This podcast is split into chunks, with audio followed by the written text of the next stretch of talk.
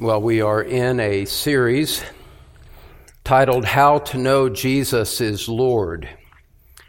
And in some ways, that is the central question of the universe. That is the preeminent theme that needs to be defined for reality to be known in any beginning sense.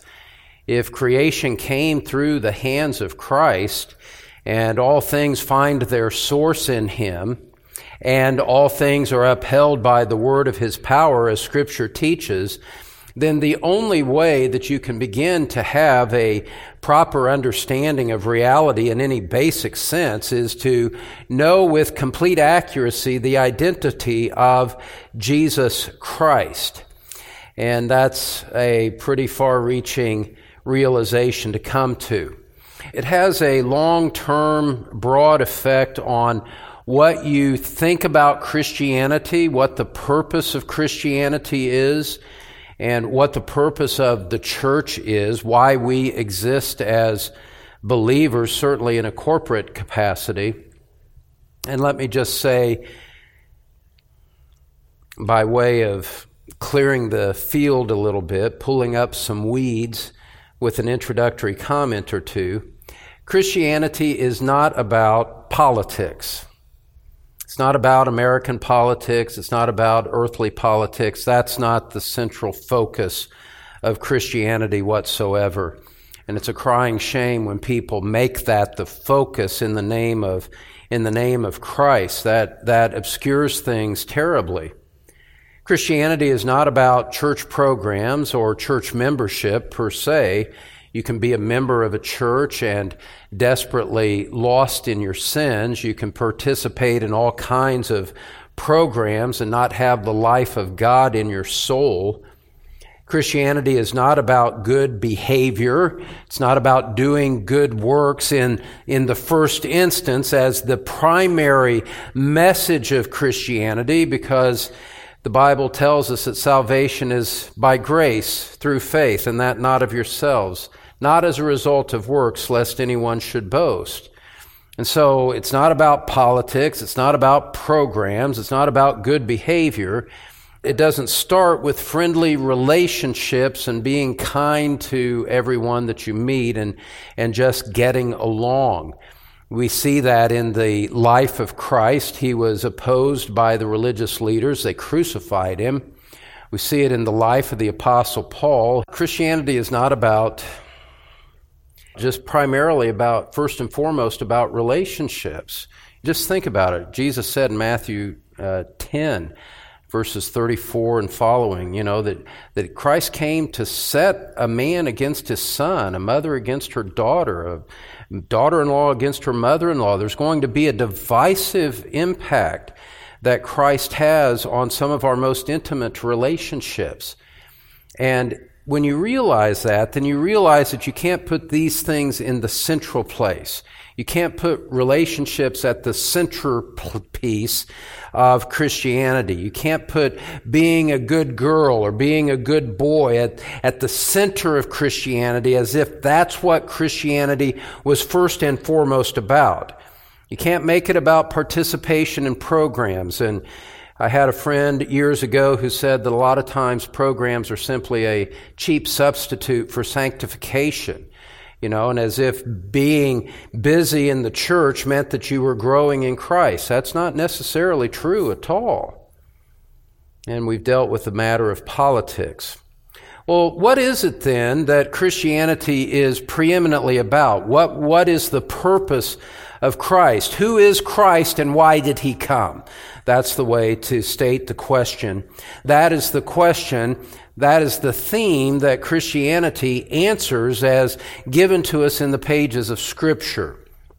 Well, first of all, we want to acknowledge that what Scripture says about the coming of Christ. And just for an example, 1 Timothy 1 verse 15, 1 Timothy 1 verse 15 says, the saying is trustworthy and deserving of full acceptance that Christ Jesus came into the world to save sinners. Paul goes on and adds, of whom I am the foremost. Jesus Christ came into the world because mankind is lost in sin. Not just mankind generally, but each and every boy and girl, man and woman in the world is lost in their sins apart from Jesus Christ. They are spiritually dead. They cannot understand the things of God. They cannot please God in the flesh, Romans 8 says. And so men are spiritually dead. They are in bondage to Satan. They are under the bondage of sin. They love sin and they're on a path that leads to eternal destruction and a full eternal experience of the wrath of God appropriate for the measure of their sinfulness. And that is the case for every single individual on the face of the earth. Now, until we understand that, that the gospel starts with a declaration of the wrath of God, as you see in Romans chapter 1 verse 18, until you, until you factor in the wrath of God and the, the judgment of God upon the sinfulness of man, uh, you haven't begun to understand Christianity at all. And so a lot of, a lot of things that sound good at one level, that sound like they're good and, and wholesome things, can actually be a serious distraction from the purpose of the gospel and the person of Jesus Christ if, you don't have these first principles in place. Christ came into the world to save sinners. That's the starting point of it all. And everything else that we've talked about is secondary to that. It is subordinate to that if it even has a place at all. And so you, you have this statement of the purpose of Christ coming into the earth. Now, let me just take this another step further with you. If you would turn to the book of Galatians, chapter 1, with me. Galatians, chapter 1. And in our, uh, in our postmodern age, which is the reason we're doing this whole mega series, Building a Christian Mind, in our postmodern age, there are two things that you are never supposed to do. And Christianity contradicts both of them. One, you're never to insist on your point of view as being true. We're not supposed to argue about the truth because you have your truth, I have my truth, and, you know, we just need to get along with each other. That's not reality. That's not what Scripture says at all. And so Christians cannot think that way. And also just the sense that that, you know, we're always to be kind to everyone indiscriminately and that there should never be any, any conflict. Conflict is not good, especially conflict over truth is not good. There's just this spirit of tolerance that should pervade everything so that truth is subordinate to tolerance and truth is subordinate to friendly relationships, let's say. Put it like that. You see both of those things immediately contradicted in Paul's letter to the Galatians in chapter 1. Let's begin in verse 3, where you will see the earlier things that I said reinforced as well. Galatians chapter 1 verse 3, Paul writes to the churches of Galatians says this, Grace to you and peace from God our Father and the Lord Jesus Christ, who gave himself for our sins to deliver us from the present evil age according to the will of our God and Father, to whom be the glory forever and ever. Amen. Why did Christ come? He came not to establish a certain political brand, not to establish Christian nationalism. He didn't come for those reasons. He didn't come to give birth to a lot of church programs. He came in order to save sinners, to deliver us from the bondage and the deception and the destruction of the present evil age. It starts there, beloved. And so we have to have the purpose clear from the very start. How important is truth in that? And how important is it that everybody always get along? Is that? Well, let's see what Paul says about it as he rebukes the Galatians for their position and the way that they have drifted from what he first delivered to them. Galatians chapter 1 verse 6. I am astonished that you are so quickly deserting him who called you in the grace of Christ and are turning to a different gospel. Not that there is another one, But there are some who trouble you and want to distort the gospel of Christ. But even if we or an angel from heaven should preach to you a gospel contrary to the one we preach to you, let him be accursed.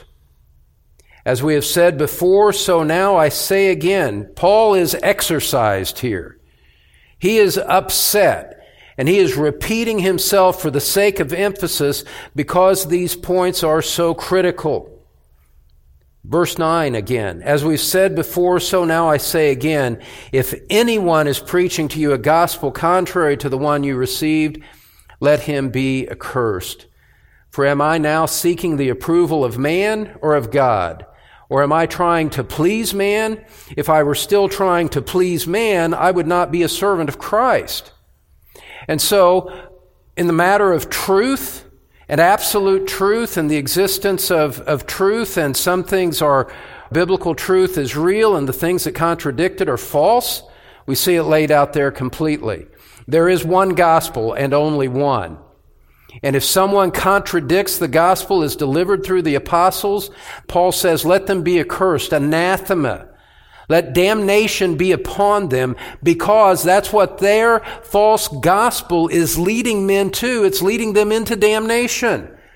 And so the issues are critical. And truth matters. Beloved, truth matters in the church. Truth matters to Scripture. Truth matters to God. Truth matters to Christ. He is the truth.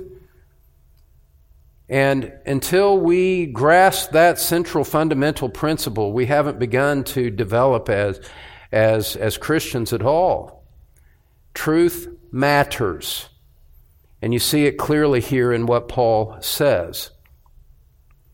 As Paul also says, as he's, you know, and as we deal with the fact that, you know, we're supposed to tolerate one another, Paul is completely intolerant in this passage. He says, if anyone preaches something contrary to the truth that you've heard, the gospel you've heard, let him be accursed. Paul's arms weren't open wide to a broad diversity of religious viewpoints. He was narrowly intolerant when it came to the gospel and someone contradicting it. And so, beloved, the point for us here in the 21st century to apply this in a proper way is that we have to realize that Scripture does not permit us to go along with the spirit of our age, where every viewpoint is valid, every viewpoint is not valid. Any viewpoint that contradicts the gospel is to be accursed. And alongside that, Paul pronounces damnation on those that would contradict the gospel in a, in a settled way and, and, would, and would teach others a false, a false gospel. There is only one gospel, there is only one way, and it is in Christ. And so the, the spirit of Scripture leads us away from the spirit of our age. And, you know, and, and, it, and it leads us into a, you know, you see what Paul says there in verse 10. Let me remind you of that.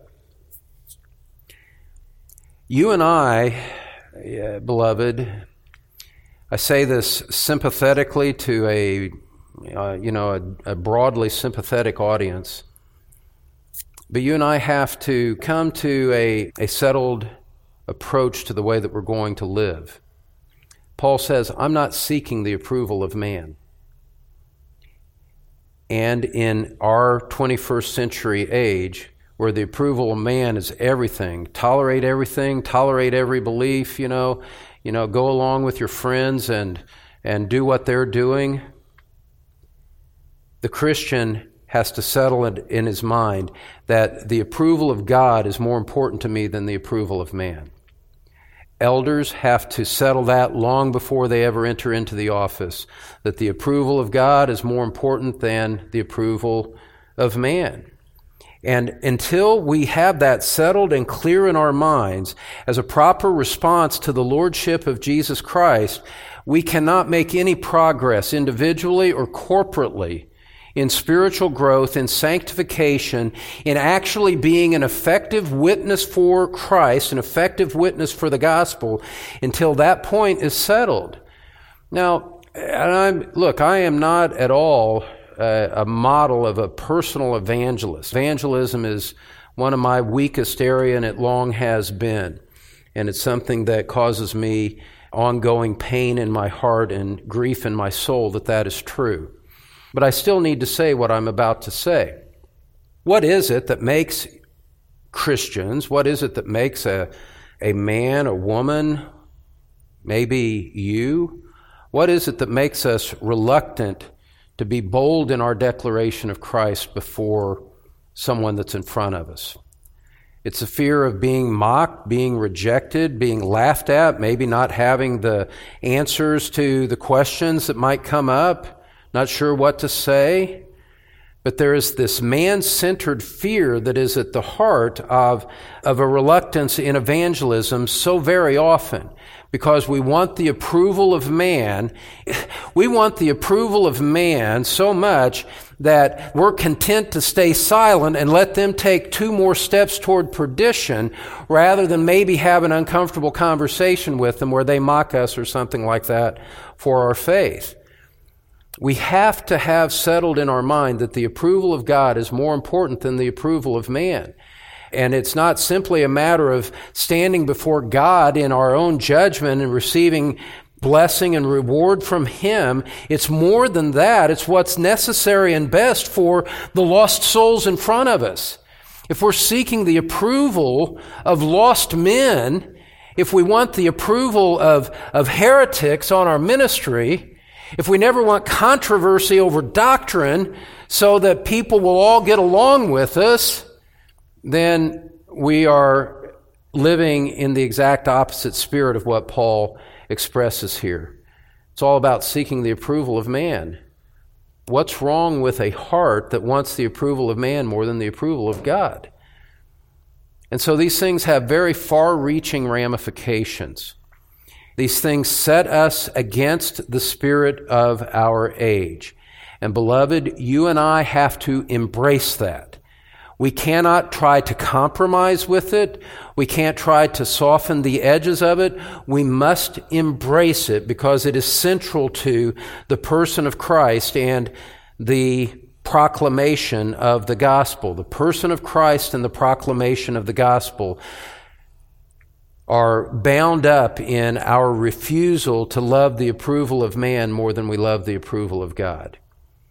Those are the kinds of things that steal conviction when opposition comes. It's the kind of thing that sustains you when, when people resist you in ministry, or per, perhaps you're, you're seeing relationships sacrificed for the sake of your fidelity to Christ.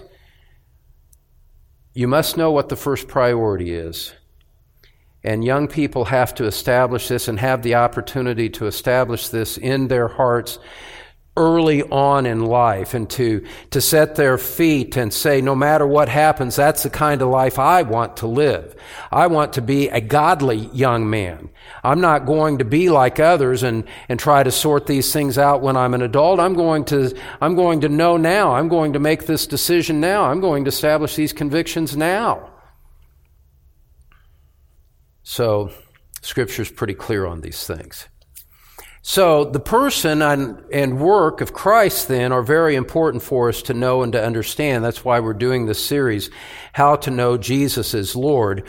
And I want to review with you just briefly some things that I said on Sunday in order to recapitulate and to bring us back into the spirit of everything that's being said here. We see the importance of it. Now we need to know why we believe what we believe.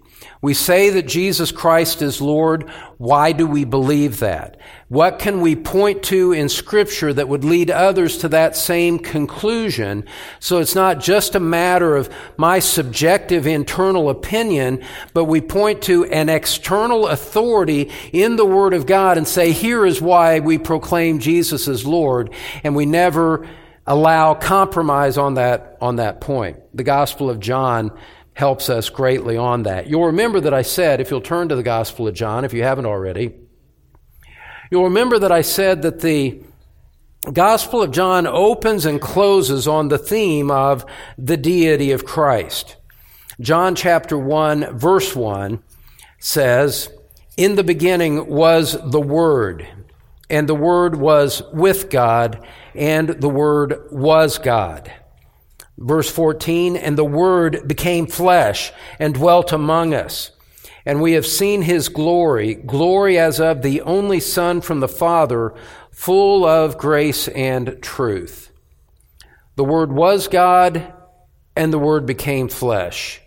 Jesus Christ is eternal God in human flesh. And that's the opening salvo of the Gospel of John. Now, John goes through and lays out many signs that Jesus performed, records his teaching and, and his, many of his miracles and, and the upper room discourse, all of those things. And then we come to chapter 20, if you'll turn back to the end of the gospel for a moment. You come to the climax of the, the main thrust of the gospel, and you'll remember that Jesus showed himself to Thomas after his resurrection. And in verse 28, Thomas responded to the visible proof of the resurrection of Christ, and he answered him and said, My Lord and my God.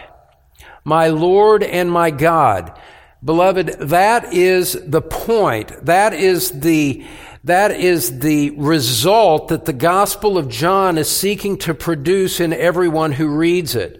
And we know that from what John himself says in verses 30 and 31 that follow. Chapter 20, verse 30. Now, Jesus did many other signs in the presence of the disciples, which are not written in this book, but these are written so that you may believe. There is a doctrinal content to true faith. It is not enough to just have faith of, in anything. Faith in itself is meaningless unless the object of faith is Christ Himself. And to, for the object to be Christ Himself, it has to be the true Christ. And true Christ is defined by the biblical doctrine revealed about Him. What we believe and what we teach about Christ has eternal consequences. Centuries of unfolding church history as you read about the Arian controversy in the fourth century. Centuries of study and defense and conflict were waged over this, not because those guys got caught up in something that wasn't that important, but because there was conflict over the identity of Christ and everything hinged on the outworking of that dispute.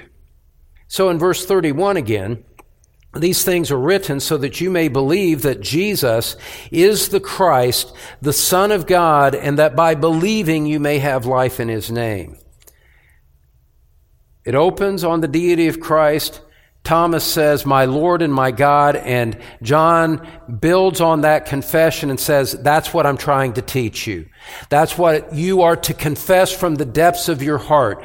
My Lord and my God. Christ, you are my master. You are full deity. You are equal with God the Father. I submit to you. I trust in your redemptive work on the cross for the forgiveness of my sins. And on it goes. What does that teach us, beloved? It teaches us something really, so many important things. But one of the things that you and I need to always remind ourselves is this.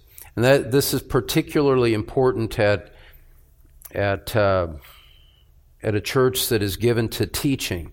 It'd be true at Grace Community Church in California. It'd be true at Lakeside Community Chapel in Clearwater, Florida. It's true here. Any place where the Bible is taught. It's very important for us to remember what I'm about to say. Scripture is not given to us to puff us up with knowledge. It is not simply giving us information that we can catalog like it's some kind of college lecture that just fills us with intellectual concepts and, and abstract systems of truth that we can know and so that we can be smarter than someone else. Scripture says that knowledge puffs up, but love edifies. It's not simply knowledge that we're after. We need to know things, we need to know truth, but it's not, that's not the end in itself. Scripture is not teaching us a system of works by which we can save ourselves. That's not the idea. Scripture does not commend you for your righteousness. Scripture condemns you for your lack of righteousness. And so Scripture isn't, isn't teaching us how we can proudly become a good person that God has to let into heaven. It's not like that at all. Quite to the contrary. In the hands of the blessed Holy Spirit, as the Spirit ministers the Word of God to our hearts and illumines our minds, Scripture humbles us. The Bible says, Jesus said that the ministry of the Holy Spirit is to convict men of sin, judgment, and righteousness. That's the ministry of the Holy Spirit. That is His goal. He, He exalts Christ he lifts up Christ and he convicts men of sin, judgment, and righteousness. And you know what you see with that ministry of the Holy Spirit laid out so clearly in the Gospel of John? Once again, you see that the ministry of the Holy Spirit is in direct opposition to the spirit of our tolerant age. Let every man do what he wants. We're about to embark on another ridiculous Pride Month, and it's going to be a celebration of all kinds of all kinds of wickedness. All celebrating that people can do whatever they want and we're not to condemn. In fact, we're not to condemn, we are to commend them for the diversity that they bring to the world. Scripture doesn't speak in those terms at all. Scripture speaks in terms that men hate sin, judgment, righteousness, everything that a postmodern society rejects. And so we can't have it both ways. We can't have one foot in the world and one foot in Scripture. We have to make a choice. We have to come to our own convictions. And discern the truth of these things and live accordingly. And so, what we find is that until the new birth happens, until a man is born again in his heart, he remains outside of the kingdom of God. Not all men, you know, God is not the father of all men in the sense that he's the father of those who believe in Christ. And there's not this general fatherhood of God that means everybody is going to go to heaven. You must be born again, Jesus said. And until repentance and faith are formed in you, you are still in your sins. And so a study on the person of Christ is of the highest urgency. That's why we're embarking on this, in the middle of it, I should say. So we've seen, first of all, the Bible calls Jesus God. That's what we looked at some last time. The Bible calls Jesus God. We've already looked at that here this evening. We don't need to go over it any further. The second thing that we said last time is that Jesus does the works of God. Who is Jesus Christ? He is eternal God in human flesh. How do we know that? The Gospel of John is designed to lead us to that conviction, and it does so with many different themes. And secondly, we see that Jesus does the works of God. Turn to John chapter 5, again by way of quick review. In John chapter 5, verses 16 and 17, we see that what God does, Jesus does. No one else can say that. And we read in ch- chapter 5, verse 16 of John chapter 5 this was why the Jews were persecuting Jesus, because he was doing these things on the Sabbath. But Jesus answered them, My Father is working until now, and I am working. The Jews had confronted Jesus because he healed a man on the Sabbath. They said, You shouldn't be working on the Sabbath. And what Jesus does in response to charge, that allegation, is he appeals to God the Father to justify his actions. He says, My Father is working until now, and I am working. He puts himself on the same level as God the Father and says, I have the same prerogatives as God the Father does. Now, the Jews understood the significance of that claim. Look at verse 18. This was why the Jews were seeking all the more to kill him. Because not only was he breaking the Sabbath, but he was even calling God his own Father, making himself equal with God. If you are equal with God, you are God. And as you read on in verse 19, you see that Jesus does not correct them for misunderstanding his teaching. He reinforces the claim that he had just made. Read in verse 19 with me. So Jesus said to them, Truly, truly, I say to you, the Son can do nothing of his own accord, but only what he sees the Father doing. For whatever the Father does, that the Son does likewise. That's an astonishing claim. So easy to read through something like that quickly and miss the significance of what's being said. Here was a man in human flesh saying that whatever God does, that's what I do also. It is a startling claim to being equal with God, to being God Himself.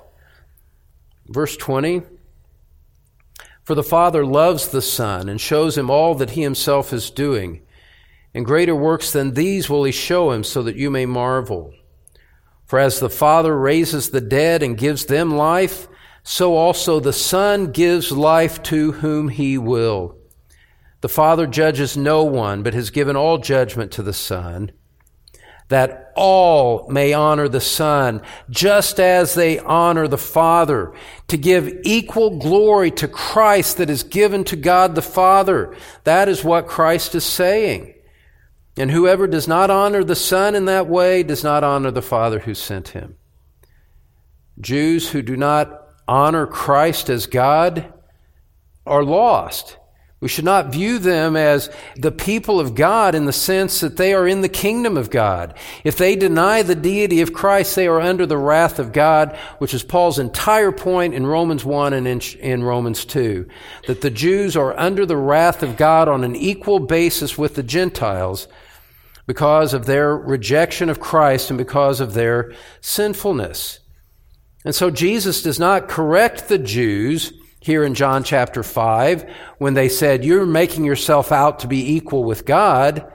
Jesus doesn't correct a misunderstanding. Jesus reinforces and states again his equality with God. He does the works of God. Only God does the works of God. Christ does the works of God. Christ is eternal God in human flesh. The Bible calls him God. He does the works of God. Now, that brings us to new material for this evening. And thirdly, we want to see this is that Jesus has the name of God. Jesus has the name of God. And to establish this point, I want you to turn back in the Old Testament to Exodus chapter 3, when God made himself known to Moses. Exodus chapter 3, verses 13 and 14. As you're turning there, let me remind you that God was calling Moses into a leadership role for his people, whereby he would be the one who would lead them out of the slavery that they had been in in Egypt for over 400 years. And God appeared to Moses in a burning bush in the early part of chapter 3. And in verse 6, chapter 3, verse 6, as Moses approached this burning bush, God said to him in verse 5, Do not come near. Take your sandals off your feet, for the place on which you are standing is holy ground. It is set apart. It is sanctified. Don't come with, don't come as in a common way, wearing your common sandals. Remove the sandals from your feet in recognition that this is something unique that you are approaching. And God said to him in verse 6, He said, I am the God of your father, the God of Abraham, the God of Isaac, and the God of Jacob. And Moses hid his face, for he was afraid to look at God. God explains some things to him, says that there in verse 12. Actually, let's go to verse 10. God says to Moses, I will send you to Pharaoh that you may bring my people, the children of Israel, out of Egypt. Pharaoh was the, was the head of the greatest nation at the time, the most powerful man on the face of the earth. And so Moses is a little bit intimidated by that call. He says in verse 11, he said, Who am I that I should go to Pharaoh and bring the children of Israel out of Egypt? God said to him, I will be with you Look at that, beloved. I will be with you. God with him was enough. In your trials, in your conflicts, in your sorrows, God with you, that's enough. I fear no evil, for you are with me. Psalm 23, verse 4.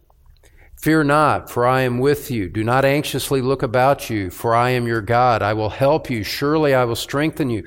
Surely I will uphold you with my righteous right hand. Isaiah 41 verse 10. The presence of God is sufficient for his people. No matter the adversaries, no matter the circumstances, the presence of God is enough. And that's what God is teaching Moses from the very beginning. Yes, you will go to Pharaoh. Yes, he's the most powerful man on earth. But there's something transcendent and more important than that, and that is the simple fact that I will be with you. That is where we draw our confidence. That is where we draw our strength, our comfort. It's the presence of God. Whether we stand alone or stand with others, it's enough that the Lord is with us. When you're standing alone at a gravesite, turning over with a cold half of the bed because you've lost a mate, or whatever the case may be, we always come back to the presence of God. That is the answer for every earthly dilemma. God says to him in verse 12, I will be with you, and this shall be the sign for you that I have sent you. When you have brought the people out of Egypt, you shall serve God on this mountain. Now, finally we get to the point about Jesus having the name of God in coming to this, but I wanted to set the context there. Verse 13, look at what Moses says. Moses said to God, If I come to the people of Israel and say to them, The God of your fathers has sent me to you, and they ask me, What is his name? You say that God has sent you. What is his name? What shall I say to them? What is, what is the, what is the nomenclature that I use that is uniquely set apart to identify you, O God? And in verse 14, God says to Moses, I am who I am. And he said, Say this to the people of Israel I am has sent me to you. The self existent God. Yahweh. I am who I am. I am, I am the self-existent God of the universe. That's my name. You go and tell them that. If they ask you that question, you say, I am has sent you. That is my name. That is the unique name of the true God. This is the divine name. Now, just think about a name for a moment, just the concept of a name. Beloved, a person's name represents his identity, it sets him apart. I am, the name I am, identified God with an exclusivity that precluded all other gods. Now, with that in mind, with that in mind, as we consider the, the deity of Christ and the lordship of Christ, now turn to John chapter 8 with that foundation laid. John chapter 8, beginning in verse 52. Once again, once again, the Jews are contradicting Christ, challenging him. Notice, notice that the most righteous and the most true teacher who ever walked on the face of the earth was met with opposition, with contradiction, and with those who considered him to be a demon. The mere fact of opposition doesn't say anything about whether someone is a righteous teacher or not. Now, in verse 52, the Jews said to him, now remember, they're talking to the eternal Son of God, the one who made their brains, the one who gave them life, the one who established their people. These self same Jews say to their Maker, say to God in human flesh, now we know that you have a demon. they said they looked at Christ and concluded that he had a demon. Unbelievable. Verse 52, continuing on, Abraham died, as did the prophets, Yet you say, if anyone keeps my word, he will never taste death. Are you greater than our father Abraham, who died? And the prophets died. Who do you make yourself out to be? Notice that very critical question there in verse 53. The identity of Christ, who he truly is, is the question on the table. That is the issue in play. And you must see that to understand what follows. They want to know who Christ is claiming to be. And the dialogue that follows unfolds his answer to them. Jesus answered in verse 54 If I glorify myself, my glory is nothing. It is my Father who glorifies me, of whom you say, He is our God but you have not known him. I know him. If I were to say that I do not know him, I would be a liar like you. But I do know him and I keep his word. Jesus says, I truly know God the Father and you don't. If I said I didn't, I'd be a liar like you. The level of confrontation with his critics is astonishing by modern standards. This is totally, this is totally wrong by 21st century standards. You should never make a point about truth. You should all, we should all get along. Christ looks at them and says, You do not know God and you are liars.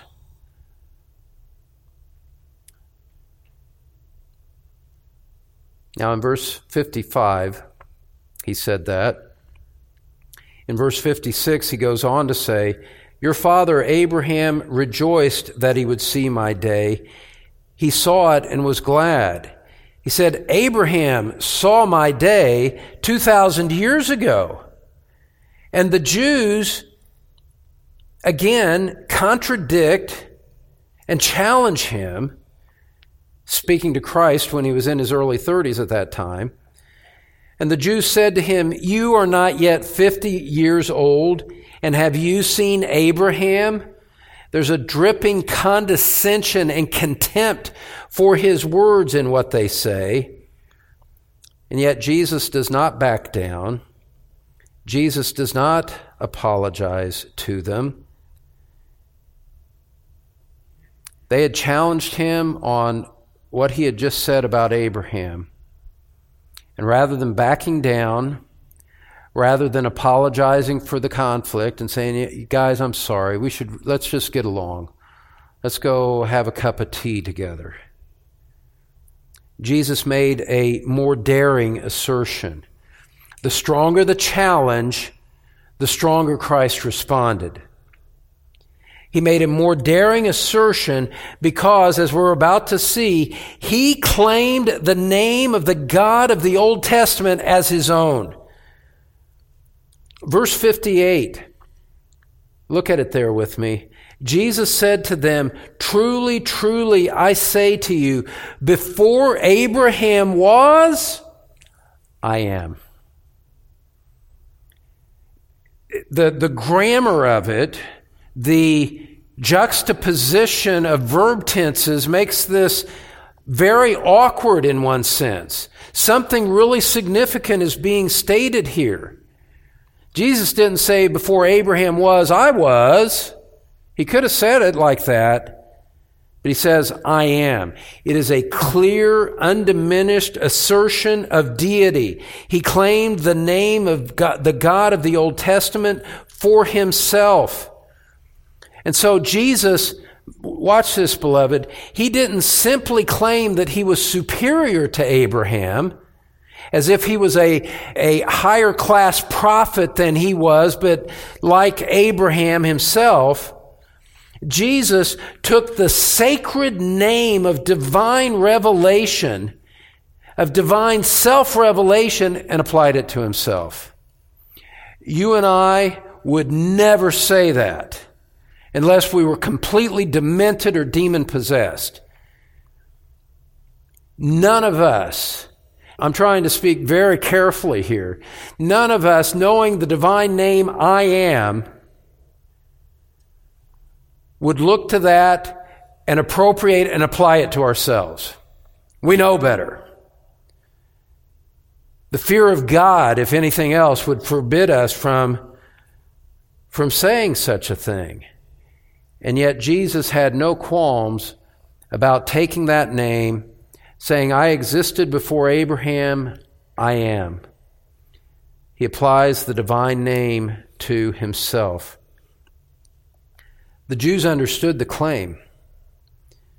That's why we read in verse 59 they picked up stones to throw at him. They were going to stone him because in their mind he had just committed blasphemy because he was claiming equality with God. You must die for saying that. But it wasn't blasphemy.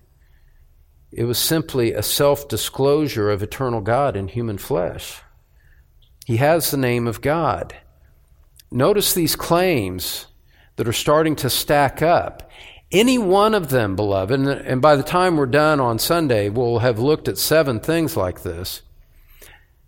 Any one of these would be sufficient in and of themselves to establish the deity of Christ beyond any question, beyond refutation, to, to, the, to the revelation given by the Spirit through the Apostle John, to the believing heart. Any one of these alone, standing alone, is sufficient.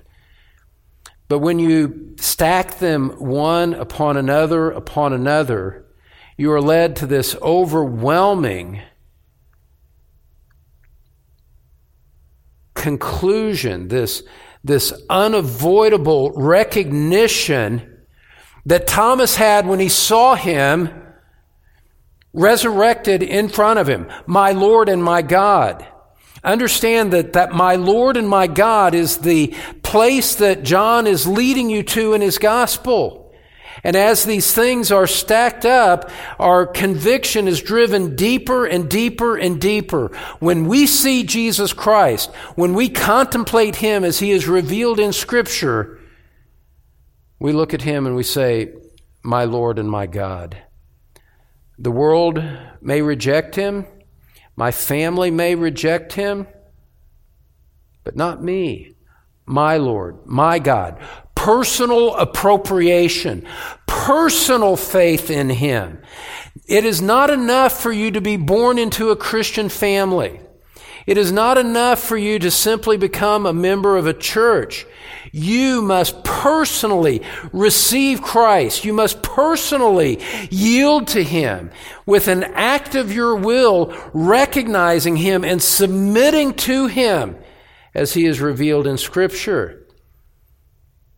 And part of the way that the Spirit of God leads you to that conclusion is seeing this mountain, this Mount Everest, this Pikes Peak of biblical truth piled on top of one another. The Bible calls him God. Jesus does the works of God. Jesus has the name of God. As we're going to see in our fourth point in just a moment, Jesus has full unity with God the Father. That's our fourth point for this evening. Jesus has full unity with God the Father. But before we go into that, I want to make this pastoral application to each one of you here. You know, we're all accountable for the truth that we hear. And the more truth that we receive, the more accountable we are. When Scripture comes to you with such great clarity and shows that the Bible calls Jesus God, and that Jesus does the works of God. And last time, if you weren't here, we went through seven different miracles that Jesus performed that only God could do, including raising the, raising the dead. He does the works of God. He manifested it. He, he displayed it in front of many witnesses. He himself was raised from the dead. And here he has the name of God. And you start to pull these things together and you just realize that there is no excuse. There is no excuse for anyone to reject him. There is no excuse for anyone to fail to bend the knee before him. And we're only halfway through. And so our accountability in this room is great. And what we do with this knowledge is great. It does no good to call him Lord, Jesus says in Luke 6 46. He says, Why do you call me Lord, Lord, and do not do what I say? Enough of the hypocrisy, in other words, Christ says. Don't honor me with your lips and then refuse your life to me. The one who says, I've come to know him and does not keep his commandments is a liar, and the truth is not in him. And so there is this deep, profound application that goes to the core of, of who every one of us is. And at the very center of our being, in the very depths of our unseen soul, we have to answer the question, who is Jesus of Nazareth? Who is he? And how are you related to him? Do you know Him from the depth of your heart? Do you respond to Christ from the depth of your heart, saying, My Lord and my God? Or is this some kind of show to you? Something that you grew up with, maybe? Something that, whatever other motives you might have that pertain to men, no. No. This truth of Scripture comes to us so that we would apprehend, understand, recognize Christ by faith, and yield to Him. Personally, receiving Him and resting in Him by faith alone for your salvation. Well, let's look at this fourth and final point that we have for this evening. Jesus has full unity with God the Father, and we'll explain what we mean by that. Let's go, let's turn over to John chapter 10 for a moment. John chapter 10. Jesus is of one essence with God the Father. There is a single, undivided essence that belongs to the Godhead alone. The Father, the Son, and the Spirit share equally in the fullness of that essence.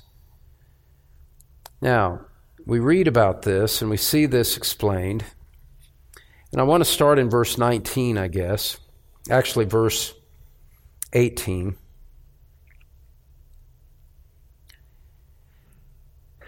We come back again to the fact that Christ came into the world in order to lay his life down for sinners. He came to give his life a ransom for many.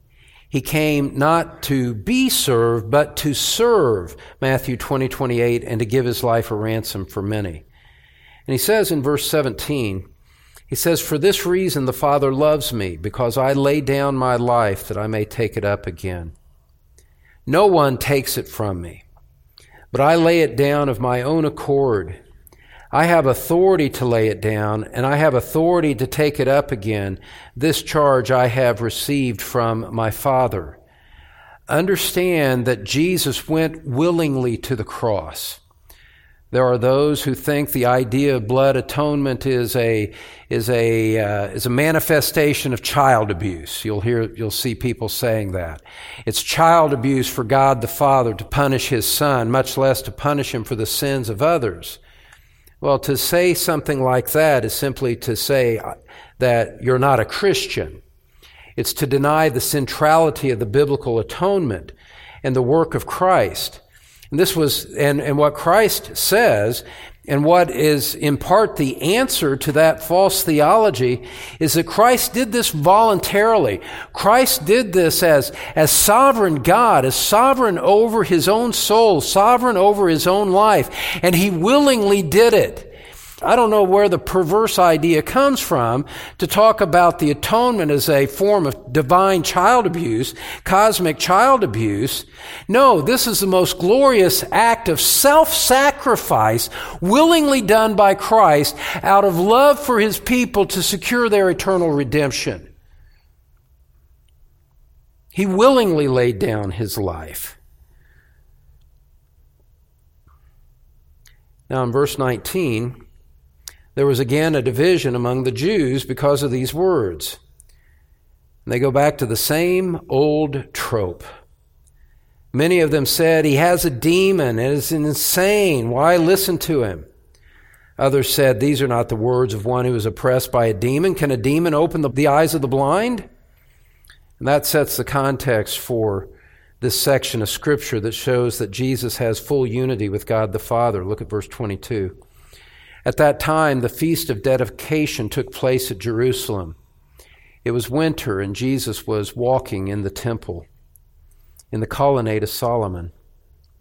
So the Jews gathered around him and said to him, How long will you keep us in suspense? If you are the Christ, tell us plainly. Now look, that's not an, that's not a sincere question. That's not a, that's not an honest request for information. As we have already seen in our brief survey, he's been saying all along, he's been teaching them all along that he's God in human flesh. And he's manifested it by the signs that he's done and by the self assertions that they've made. This is not a request for information. This is hardened unbelief. And you can see that as well by the way that Jesus responds to them.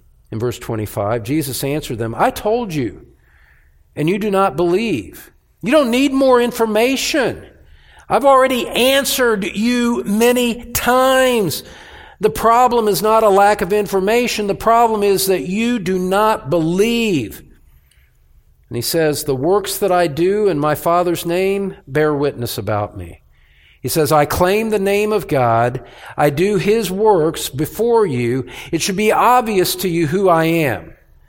I've been saying this all along. Verse 26 But you do not believe because you are not part of my flock. You're dead in your sins. You're outside the kingdom of God. That's why you don't believe. It's not any failure on the part of Christ. It's something about you. It's in you that you don't believe. And that's the same thing true today. People don't believe because of darkness in them, not because the revelation of Christ is unclear. Verse 27 says, My sheep hear my voice, and I know them, and they will follow me. I give them eternal life. Look at that. Look at that. What an astonishing claim. This is something that only eternal God in human flesh could say. Only someone who is Lord of eternity has the ability to give eternal life. And Jesus doesn't simply say that the Father gives eternal life, He says, I do. It is a claim of possessing eternity Himself. He says, I give them eternal life and they will never perish, and no one will snatch them out of my hand. My Father, who has given them to me, is greater than all, and no one is able to snatch them out of the Father's hand. I and the Father are one. I share his essence. we are perfectly united. There is nothing about God the Father and His essence that, that, that I do not have. Everything that God has, I have. We share the essence of God together. Now, this is a this is a this is an assertion of full, undiminished, uncreated deity. Jesus gives eternal life. No one snatches us snatches his people from his hands. That's what the Father does. That's what Jesus does. The Father and the Son are perfectly united in will, in power, and in action. And they are united like that because they share a single essence. For Jesus to be one with God is an assertion and expression of his complete deity. Uh, this is not simply a, you know, someone saying this 2,000 years later and putting his own spin on it. Once again, we see from the context of Scripture that the Jews understood exactly what he was saying. In verse 31, the Jews again picked up stones again to stone him. And Jesus answered them, I have shown you many good works from the Father. For which of them are you going to stone me? Everything, in other words, everything I've done is good. In another place, he says, Which one of you convicts me of sin? No one could answer. There was no lies found in his mouth, no deception, no unrighteousness found in him. They could not righteously stone him for anything that he had done. And they knew that. The Jews knew that. And look at how they respond with how it fits within the theme of what we're speaking here how to know Jesus is Lord. The Jews answered him, It is not for a good work that we are going to stone you, but blasphemy because you, being a man, make yourself God. They rightly understood Christ. They understood the claim that he was making. They did not believe it, but they understood the claim that he was making. He was claiming to be God in human flesh and therefore they were going to stone him for blasphemy. And so we see this over and over again in the Gospel of John. We saw it in John 5, we saw it in John 8, we see it in John 10. Jesus makes these claims. The Jews understood he was claiming deity, and they tried to stone him to put him to death for making a claim like that.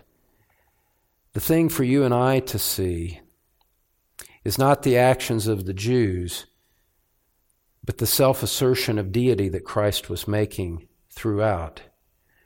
Ultimately, you and I have to come to a point of decision. We have to decide what we believe for ourselves about Christ. Look over at Matthew chapter 16, and with this we'll, we'll close. Matthew 16. I've pointed to this in the past. I never get tired of pointing to this. The fact, the mere fact that there is controversy around the person of Christ does not mean that the teaching is unclear. The mere fact that there is disagreement among men about the teaching of Christ does not mean that the teaching is unclear or that there is no conclusion that can be rightly drawn. Out on the suggestion. And you see this so clearly in Matthew 16.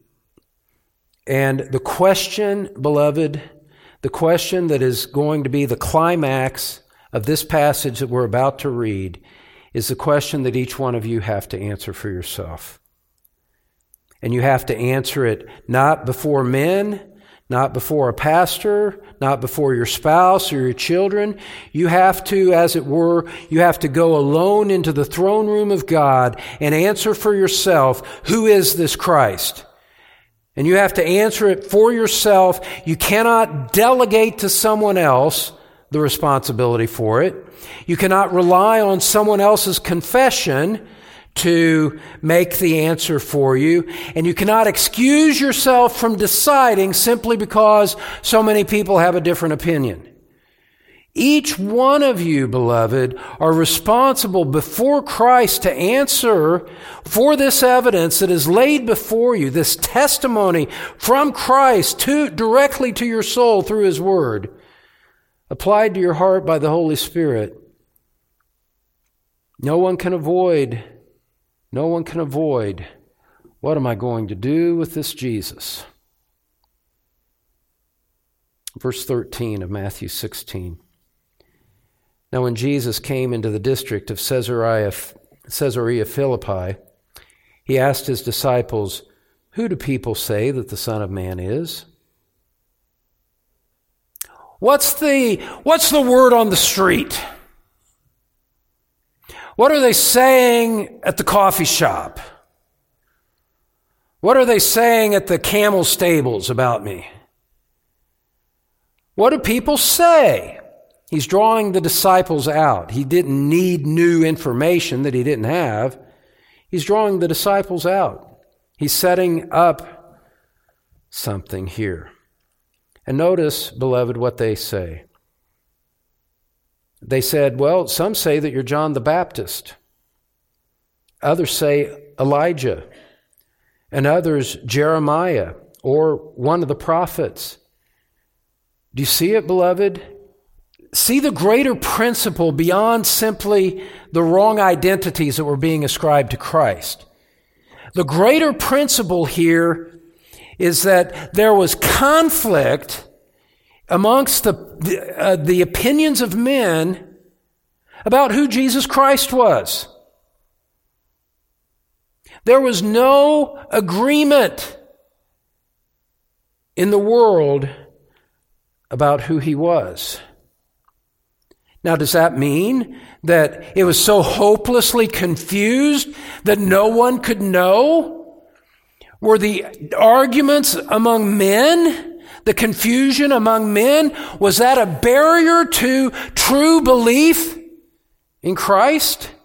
Does that mean that no one can know the truth? Does it mean that we're wasting our time having spent weeks on declaring the lordship and deity of Christ to you? Is this all a waste of time because once you walk out of the church, there are going to be all kinds of people who disagree?